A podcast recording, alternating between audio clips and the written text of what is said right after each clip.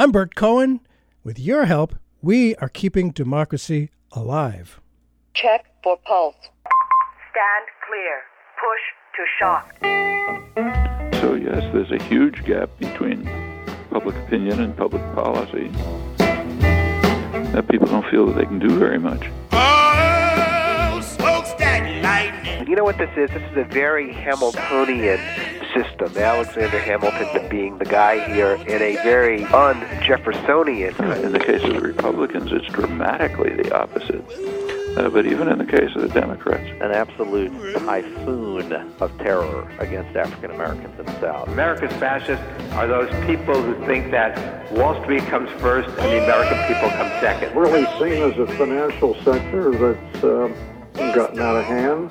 The shootings, the violence, that is not the drug problem. That is, in fact, the drug policy problem. I speak tonight for the dig- dignity of man now, it may have been sold as a war to end all wars, but the armistice 100 years ago, November 11th, 1918, actually turned out to be a peace to end all peace. Why did it happen? Did Germany really start the First World War? Was anything actually settled? Was it the right thing for the United States to join the war? Did President Woodrow Wilson help or do harm? As our guest Adam Hochschild reveals, a British baby who was born at exactly 11 a.m. on the great day was christened Pax. At the age 21, he would be killed in the next war. Could there have been a better, earlier resolution before the U.S. got in, which might have avoided a Second World War? Well, my introduction to our guest, Adam Hochschild, was reading his book, King Leopold's Ghost, a story of greed, terror, and heroism in colonial Africa, which won a J. Anthony Lukas Award in the U.S. and the Duff Cooper Prize in England. Uh, Bury the Chains, Prophets, and Rebels in the Fight to Free an Empire Slaves, a history of the British anti slavery movement, was a finalist for the National Book Award and won the LA Times Book Prize. For the body of his work, he's received awards from the Lannan Foundation, the American Historical Association, and the American Academy of Arts and Letters. To End All Wars, a story of loyalty and rebellion, 1914 to 1918, published in 2011, was a finalist for the National Book Critics Circle Award and won the Dayton Literary Peace Prize. His books have been translated into 15 languages. Spain in Our Hearts, Americans, and the Spanish Civil War 1936 to 1939. Regular listeners know I talk about that a fair amount. Appeared in 2016, and his latest, Lessons from a Dark Time, and other essays in 2018. Hochschild has uh, written for The New Yorker, Harper's, The Atlantic, The New York Review of Books, Granta, The New York Times Magazine, and other publications, and he was one of the co founders of Mother Jones Magazine. He's a lecturer at the Graduate School of Journalism at the University of California at Berkeley.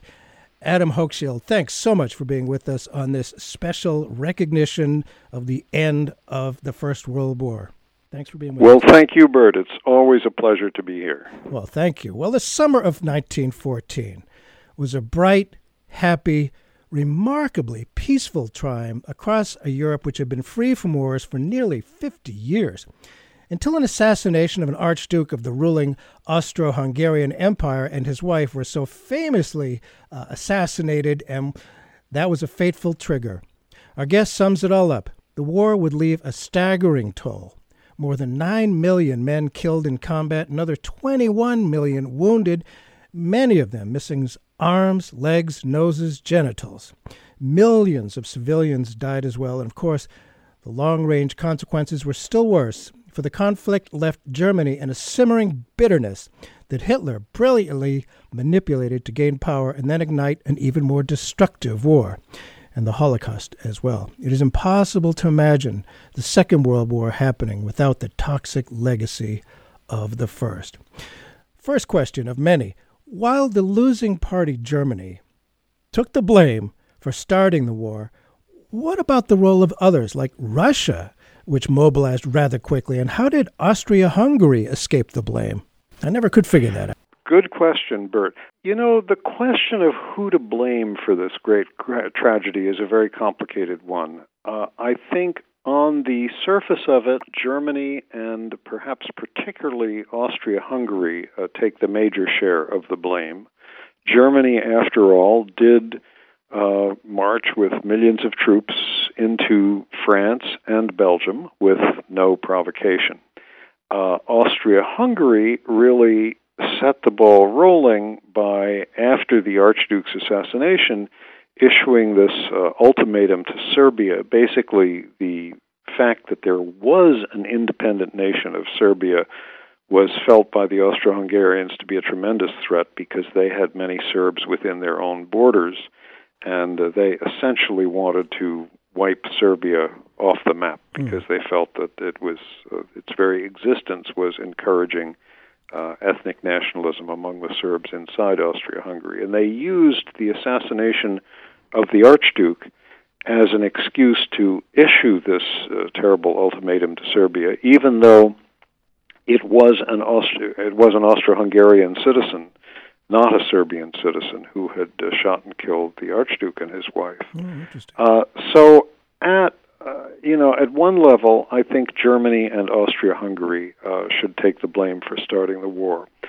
On the other hand, wars often start because everybody involved is eager in some way to fight.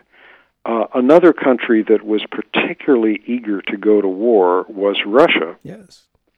Uh, because Russia had been humiliatingly defeated 10 years earlier in the Russo Japanese War, and the Russians felt it a particular humiliation that they had been so thoroughly beaten in war by an Oriental power. So there were many Russian generals who were eager to uh, you know, avenge this humiliation. And there were long-time bonds between the Russians and Serbia because Serbia was also a Slavic country, also an Eastern Orthodox country. And uh, in the past, uh, Russians had often uh, gone off and volunteered to fight for uh, Serbian independence. So Russia uh, quickly wanted to come to the defense of Serbia, and then things escalated from there. There were people in France who were eager for war because this would give France a chance to recover Alsace and Lorraine, which had been lost to Germany in the Franco Prussian War of 1870 71. So there were other countries who were all eager to jump in for their own reasons, even though I think the main blame for initiating it rests on Germany and Austria Hungary. Well, England was not exactly an innocent in all this. What? Why might they have wanted war with Germany as well? It seems like everybody was eager. Yeah, well, England had uh, an understanding with France. It was not a formal treaty, but uh, over the course of the preceding decade, uh, the militaries of the two countries had basically agreed that if one was attacked, the other would come to their defense, and they had even worked out, you know, which British divisions would land where on on the French coast and so forth. And England's motive essentially was that they wanted to control the English Channel, and they didn't want a hostile power, namely Germany, uh, you know, controlling uh, that other side of the coastline. So they very quickly came to France's defense using as an excuse the fact that uh, Germany had violated Belgium Belgian neutrality, which had been guaranteed by a treaty that everybody signed on to early in the 19th century. And it's true that Germany did violate Belgian neutrality, but Britain very quickly uh, violated somebody else's neutrality when British troops uh, marched through a corner of China in order to seize a, a German uh, concession in China.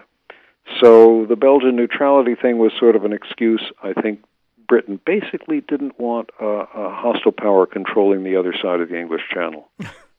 well, of course, uh, Britain wanted to. Uh, they were facing some rebellion in uh, that island very close to them in Ireland, and uh, you know the timing of uh, starting a war or being involved in a war with with Germany uh, helped put that one down for a little while. I wonder how much of a motivation that may have been for for the UK. It probably helped because Ireland had been restive for a long time. Feeling itself uh, quite correctly, I think, to be a colony of the English. Yes. And there had been an upsurge of Irish nationalism uh, in early 1914, and uh, you know uh, both Catholics and Protestants starting militias and arming themselves, and there'd been a lot of restiveness in the British Army because many British Army officers were from Protestant families in Northern Ireland, and they did not like the idea of having to go and disarm Protestant militias, and there had been a big storm about this, and this was the the major subject uh, occupying the, the the British press in the months leading up to the uh, to the start of World War One. But wars do have, unfortunately, this way of distracting uh, people's attention from anything else that was going on. So that was probably, uh, in some ways, a, an additional motive, as you say. Boy, they didn't have to deal with that. They dodged the, the Irish bullet for at least a little while. But n- here we are in 2018. No question the dominant power in Europe is Germany. After years of terrible bloodshed with no real progress, could there have been an earlier armistice leaving Germany with some gains and couldn't that have staved off the restarting of the war in 1939? I think so. You know, it's always fun to replay history the way we would have liked to have it happen. And I would have been very happy to see the warring powers in the First World War agree to make peace almost at any point along the way, the sooner the better, mm-hmm. because this war was so enormously destructive. You mentioned the statistics at the beginning 9 million military deaths alone, uh, uh, more than double that number of people wounded, uh, uh millions of civilian deaths, too, depending on how you count them. Uh, and the war also allowed a number of things to happen under its cover, so to speak. Would the Armenian genocide have happened without World War One? I'm not sure because the Turks used the excuse that the Armenians were uh, allied with the invading Russian forces who were trying to come into eastern Turkey. Uh, and much of this might have been avoided had there been an earlier attempt to make to make peace. So I wish that had happened. Yeah. Uh, it didn't happen, and the result was this tremendous reservoir of bitterness that was left, above all in Germany, and we can talk more about that in detail, which I think led directly to the Second World War and to the Holocaust as well, because it's really impossible to imagine either of those things happening without the First World War.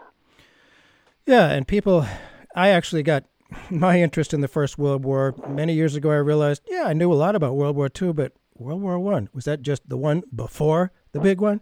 And people don't know about it, but it, it, it never really ended in so many ways and affects us so much today. You don't you can't really know where we are until you know our history. If you just tuned in, Burt Cohen here. The show is Keeping Democracy Alive. And our guest today, I'm very pleased to have Adam Hochschild. Uh, and we're talking about uh, 100 years since the armistice, the sort of end of the First World War. In his 1916 reelection campaign, American President Woodrow Wilson's slogan was, He kept us out of war. In fact, he met often with the leaders of the deep and countrywide anti war movement. He met with them regularly, who did not doubt for a moment that Wilson was on their side, being against the U.S. getting into the war. What made Wilson flip after the election? I'm not sure it was a complete flip because even though that was the slogan he ran on, in 1916, you know, before the presidential election campaign, he had already been talking to congressional leaders about the possibility of entering the war. Uh, there were a number of factors involved there. One, of course, this this happened in early 1917 was that the Germans started sinking American ships.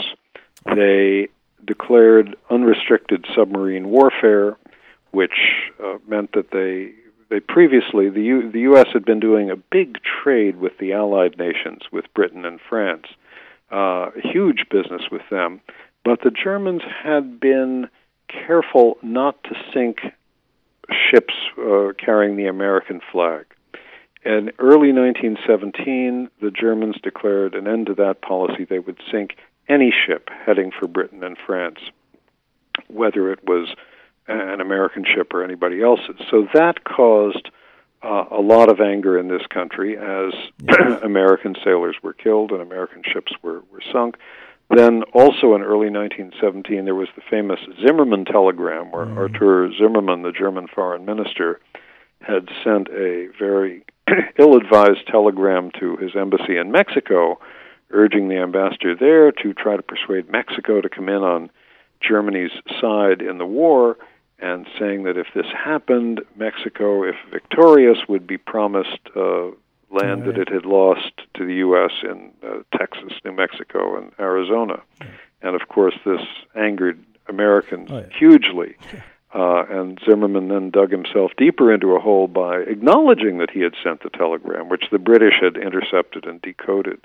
So that created tremendous desire to enter the war in this country. That was what was going on in public opinion on the surface. But I think there was something below the surface, which was this. The United States, as I mentioned, had been carrying on huge trade with Britain and France uh, because the U.S. was the world's leading industrial power and manufactured everything you know, armaments, rifles, artillery pieces, uh, steel, you name it. And by the end of the war, Britain was spending fully half its military budget in the United States. And uh, many people in the American business world feared that the United States would lose all that, and American banks would lose the huge loans they had extended to Britain, to France, to Russia to buy this stuff if Germany won the war. And uh, actually, several years after the war was over, a telegram surfaced that had been sent by Woodrow Wilson's ambassador in London in early 1917 saying, Our entering the war may be the only way of saving uh, those loans.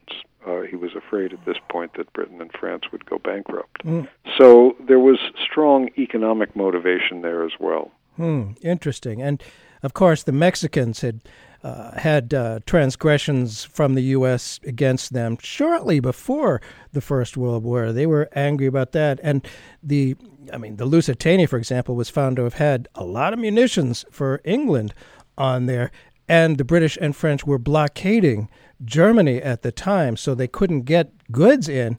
So they had. It's not like they were you know, just uh, without reason, the Germans on, on attacking uh, these ships.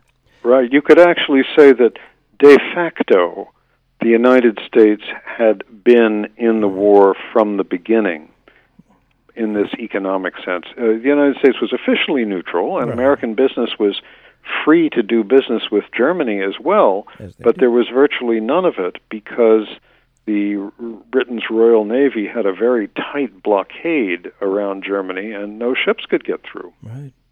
So they were angry.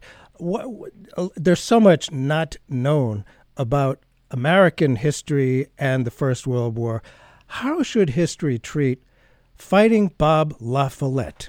A lot of people haven't heard of him. Yeah.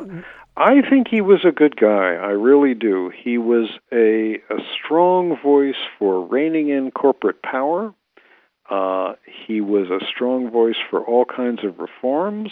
And let's remember, he came from the state of Wisconsin, yes. uh, not a state that's been on the forefront of progressive reforms in the last few yeah, years, unfortunately. Yeah. But there are a lot of people there who still uh, were inspired by the legacy of, uh, of La Follette.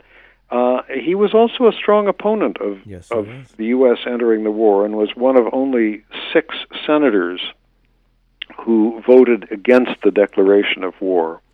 Uh, and when Woodrow Wilson went and addressed a joint session of Congress uh, calling for war, uh, La Follette uh, stood there with his arms crossed, uh, chewing gum, and did not applaud. And I honor him for that. Oh, indeed. And he paid quite a heavy price for it as well. Senator Bob La Follette, I guess is how you pronounce it. Now, had the U.S. not entered the war, and some people say, well, why talk about the what ifs? Well, because it's fun, actually. Yeah. Uh, how likely do you think it would have ended earlier and with a more stable and lasting peace had the U.S. not gotten in in 1917? You know, I don't think it would have ended earlier. I think it would have dragged on longer.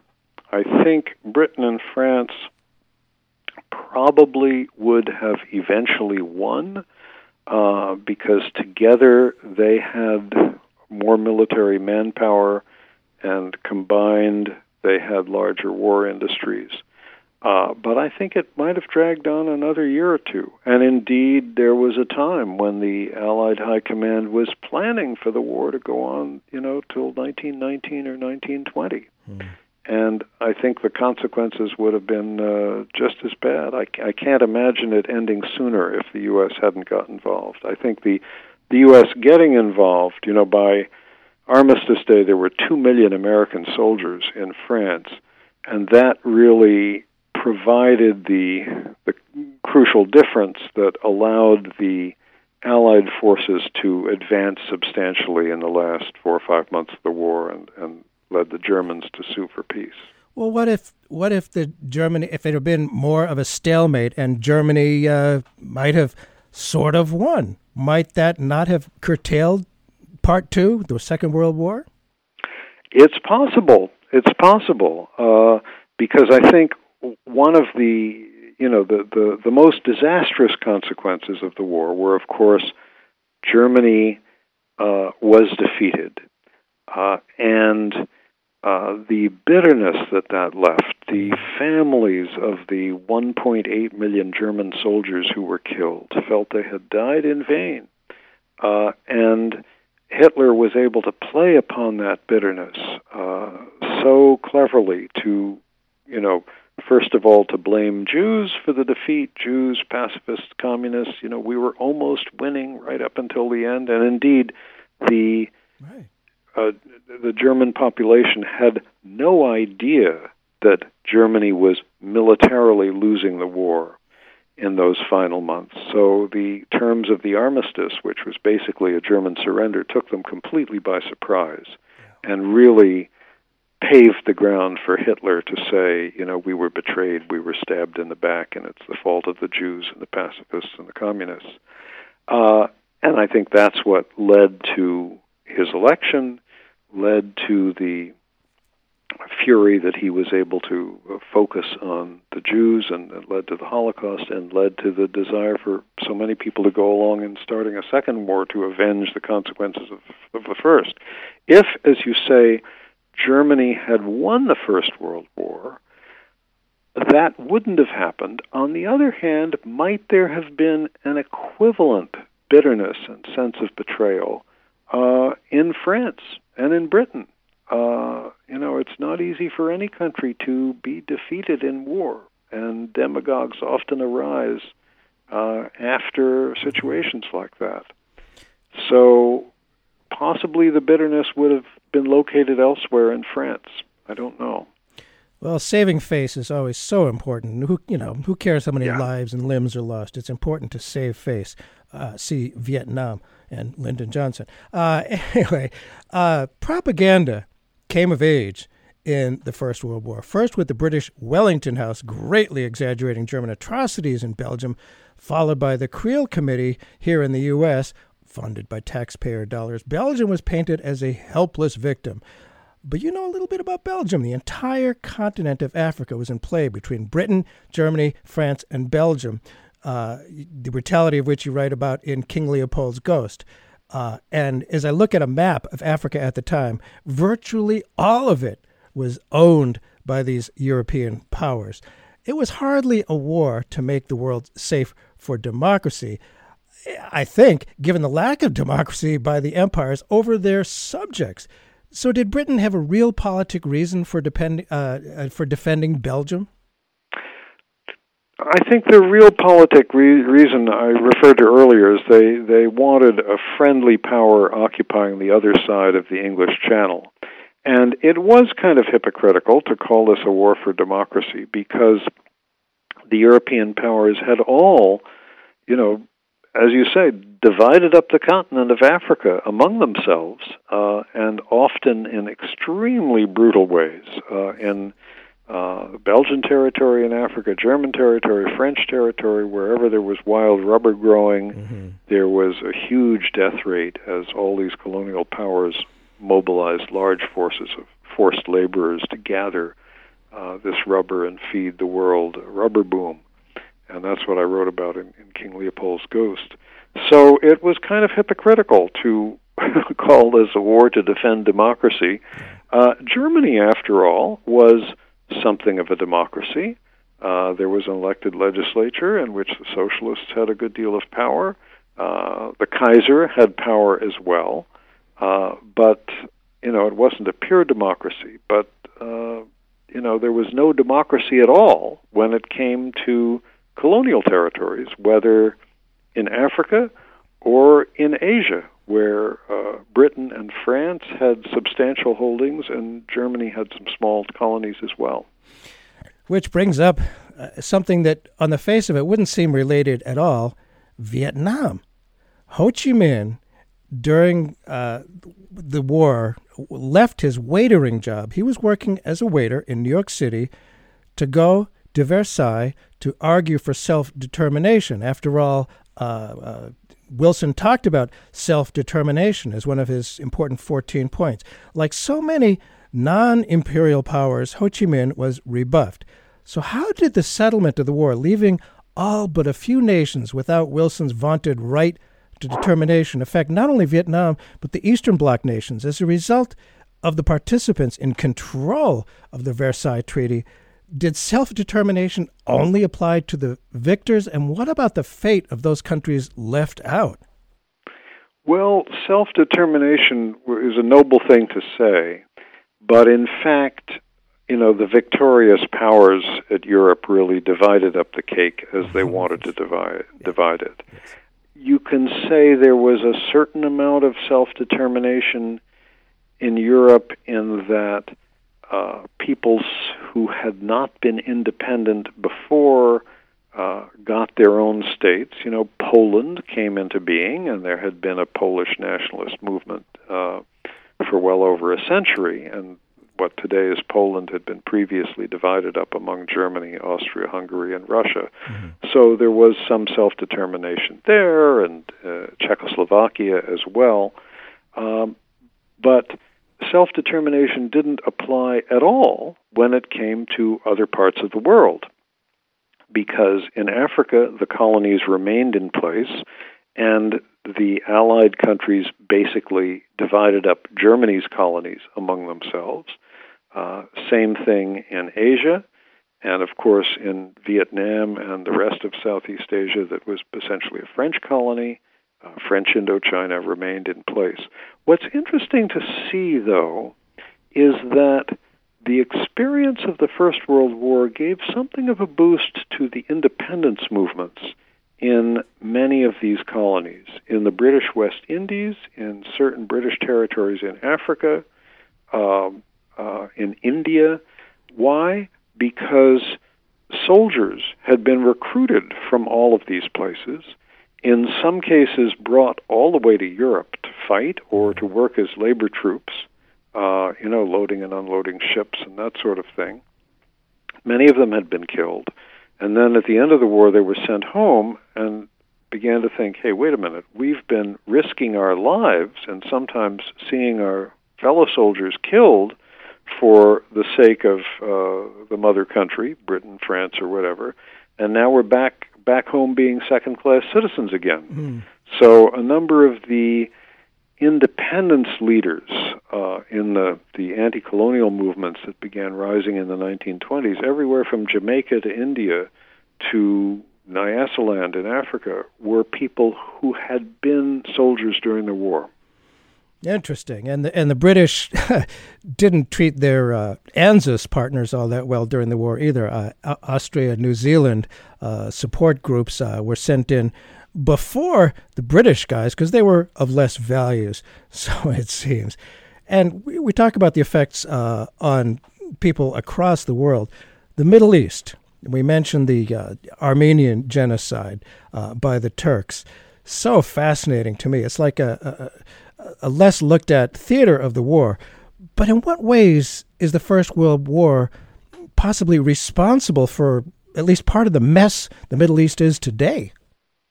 Well, basically, at the end of the war, by the time the war ended, the victorious powers, uh, who really had needed no convincing of this to begin with, were ever more aware of the value of the vast lake of oil underneath uh, so much of the Middle East.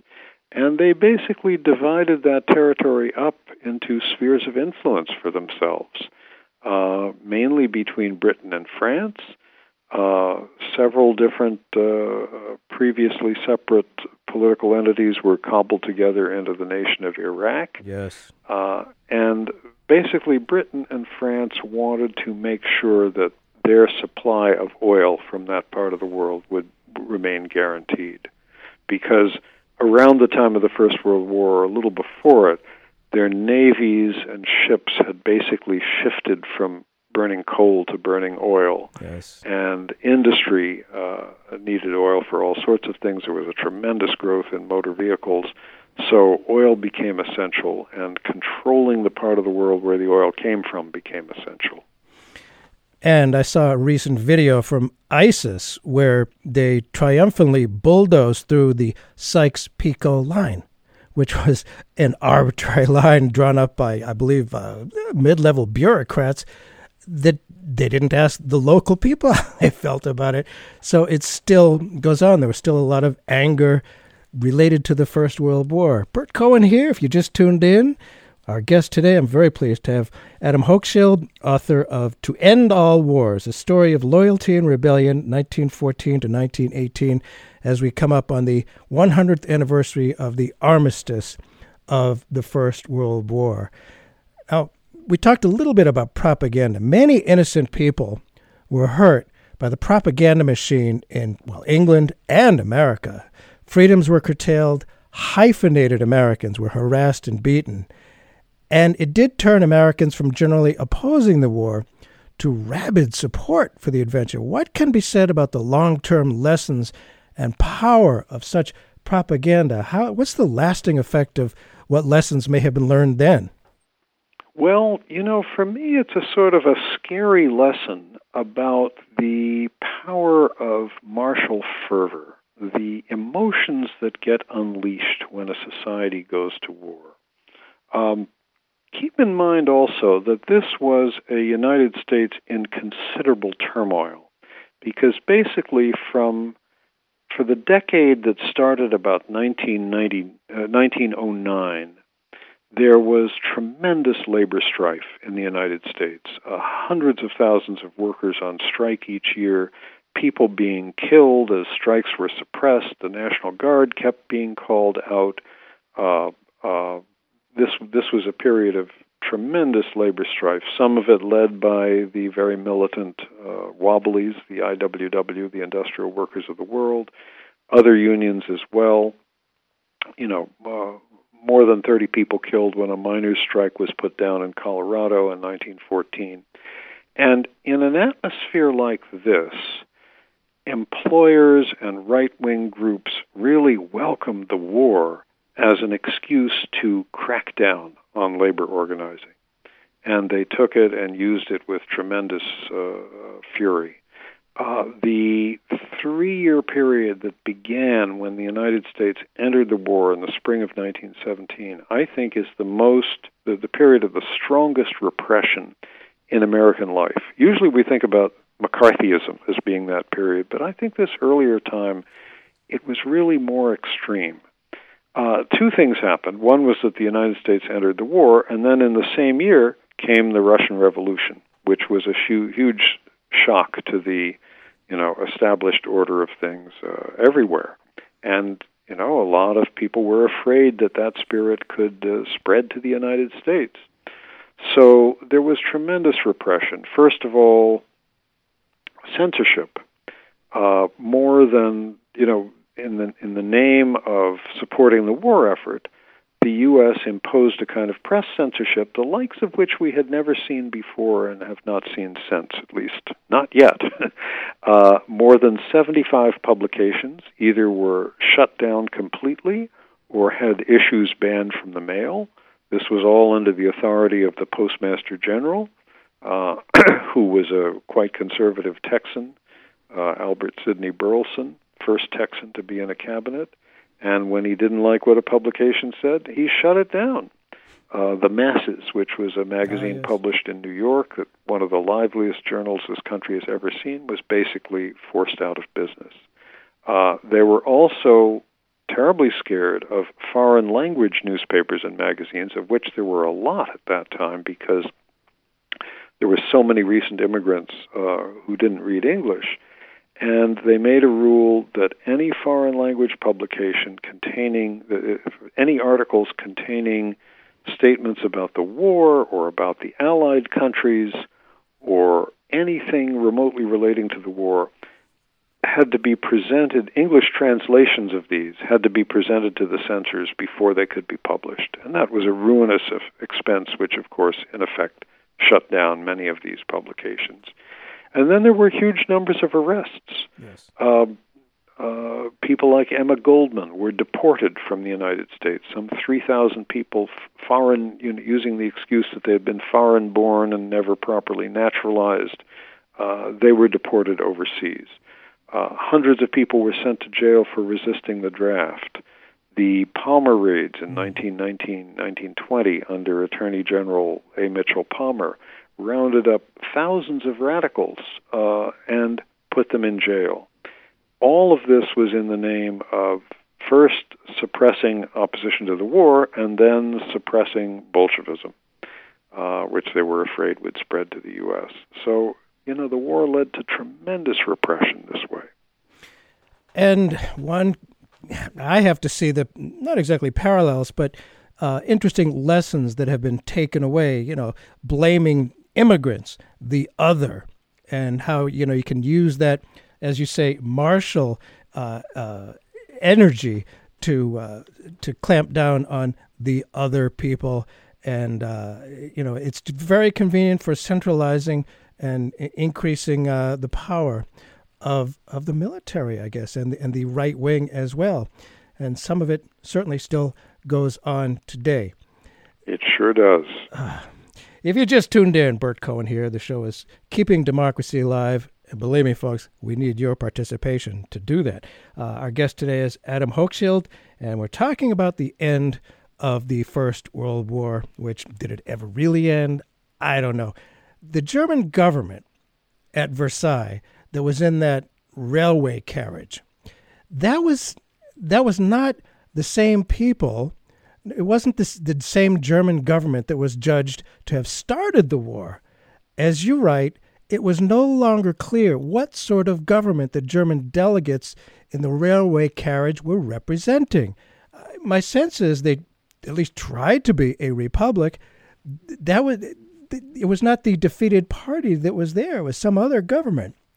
Talk about this, right? Please. So we're talking not about Versailles, but about the armistice, the the negotiations oh, right. le- leading up to the the signing of the the peace, November eleventh. Uh, my era, 1918, which took effect the 11th day, the 11th hour of the 11th day right. of the 11th month. Um, here was what happened there. Basically, by uh, the fall of 1918, the German Army's high, high command realized they had lost the war. They realized with these two million American troops in France, you know, they had no hope of prevailing over the Allies, and they had steadily lost ground uh, since been retreating since midsummer. Uh, although they had really managed propaganda on the front, on the home front, so that any retreat was just treated as a sort of temporary thing, and you know victory was still imminent. So the population back home had no idea how disastrous the military situation was. So the German Army High Command uh, uh, proposed peace talks, but they made sure to maneuver into power a socialist government in Berlin which would take the blame for a peace treaty that they knew would be humiliating to Germany. And then when they actually sent the peace delegation to talk to the Allies, which was a very uh, strange, colorful affair, they had there, had been radio communication between the the armies on both sides, and they agreed that there was one small section of the front where there was actually a passable road that crossed the front lines, and they agreed to have a temporary ceasefire in this one sector. And uh, the night of November 7th, uh, 1918, three automobiles with their headlights on carrying the German delegates across that road with a bugler uh, standing on the running board blowing the ceasefire call. And then they were uh, met on the French side, and the German delegates were put into a train and brought to uh, a clearing in a forest where there was another train where Marshal Ferdinand Foch, the mm. Allied commander in chief, the French army leader, was. And he basically dictated the peace terms to them because the Allies had the upper hand. And the Allies essentially demanded and received a German surrender. Meanwhile, Germany was collapsing. Yes. Uh, and you know, they had raised the red flag over the Kaiser's palace in Berlin. The Kaiser had gone to uh, German army headquarters on the Western Front, but when he was there, he found that the Soviet the, the soldiers were refusing to salute their officers and were forming soldiers' councils or Soviets, as they were called mm-hmm. on the Russian model. And uh, he fled across the border to neutral Holland. So the, the Germany was essentially collapsing from within, but the Army High Command wanted to make sure it was a socialist government which took the blame for this humiliating ah, peace. No kidding. And they did not even send a senior general to these negotiations. Uh, the Allies demanded, however, that the German Army High Command agree to their peace terms, and they did. And that's when uh, the war finally came to an end although there was a peculiar twist to it because the actual armistice agreement was signed just after 5 a.m. on November 11th, uh, 1918. But it didn't take effect until 11 a.m. And in mm. those last six hours, the Allies continued attacking. Thousands of men were killed, thousands more were wounded for no purpose whatever even though generals on both sides knew that the war was scheduled to end at 11 a.m., and that one of the terms was that the German soldiers had to immediately evacuate the territory they occupied. So men were killed Americans, French, British, colonial troops in seizing ground that they knew the Germans were going to evacuate uh, a matter of, of, of hours later. Insane. Oh, absolutely insane. The insanity of war. Well, before I, I, I got to uh, get to a question about the manly glory of war, I did want to ask about. You mentioned how after a time, sometimes troops uh, refused to salute, and these people from you know working people uh, at a time where you know the, the Soviet Union was coming into existence, and and Marxism was a real thing that a lot of the imperial countries uh, were very much afraid of. I, I, know that, I mean, most people, a lot of people know about the Christmas truce of 1914, where two sides got up and allegedly played soccer together and, you know, had greetings with each other. I read a book called Poilu about uh, uh, an average French guy who was a wine barrel maker and he talked about his experiences in the trenches. And it was at one point after just sitting there, one trench against another after a long time, he had become sort of friends with a guy in the German trench. And it wasn't that uncommon. And the story goes that uh, at, at, one point, when the when the German guy, after they had been you know friends, uh, put his head up when a French commander was there and just shot him dead. Uh, and I wonder about mutinies you know, why there must have been great fear of mutinies. I know that the commanders in England and places like that came down really hard on any mutineers.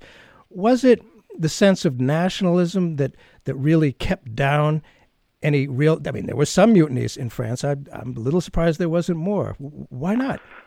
I'm kind of surprised there wasn't more also, but we can't forget what powerful socializing and training institutions armies are. You know, over the centuries, they have learned how to train soldiers to obey orders in all circumstances, to feel that they're letting down their fellow soldiers if they don't obey orders, uh, right. to not question the orders given to them. And, you know, in, in several months of training, an effective army can train a soldier that way. Nonetheless, there were some mutinies in the in the First World War. The the the biggest really among the French army in 1917, where uh, tens of thousands of soldiers essentially refused to attack. Uh, the mutiny broke out after a disastrous series of attacks where 30,000 French soldiers were killed, Whoa. as so often in the First World War, gaining virtually no ground in the process. And as word of this spread through the army, thousands more soldiers, this affected many, many divisions, simply refused orders to attack. They didn't abandon their trenches because they were, you know, their country was under attack and, and they didn't want the Germans occupying still more of France, but they refused orders to attack. This was kept quiet. Of course, there was no mention of this in the news media. Mm. Uh, the public really didn't realize what was going on. The Germans never found out what was going on. The French army disciplined these folks pretty harsh, harshly, oh, yeah. and that mutiny was suppressed. The place where there really was a much greater degree of mutiny among the soldiers was Russia, because the uh, totally inept and corrupt administration of Tsar Nicholas II uh, was uh, not a he did not field a very effective military force. Mm. Millions of Russian soldiers were wounded and killed, and over the course of the year 1917, the British military uh, attaché in Russia at the time estimated a million Russian soldiers simply left their trenches and walked home. And uh, so the Russian military essentially collapsed as a as a force. And when the Bolsheviks took power, of course, it was on the was with the promise of bringing an end to the, the war, but they couldn't have continued the war even if they'd wanted to yeah. because the, the army was was no longer willing to fight. Fascinating. Now, I would get to the uh, there's that that famous poem Dulce et Decorum it is fitting and proper to die for one's country, and how that's a lie. What about the manly glory of war? People, I, have I've seen stories about in England when the war was getting going. These these guys, these young youngsters, teenagers who desperately wanted some adventure to get out of their horrible existence, and and one even allegedly uh, killed himself when he was rejected for the war. It was this manly glory of war how what how, what was it like before the war and after the war? That that whole concept and and uh, you know feeling. Well, you know, this is something that one sees in many societies. I think there is, you know, for centuries, for millennia, there's been an idea that one of the ways you prove your manhood is by risking your life for your country in battle.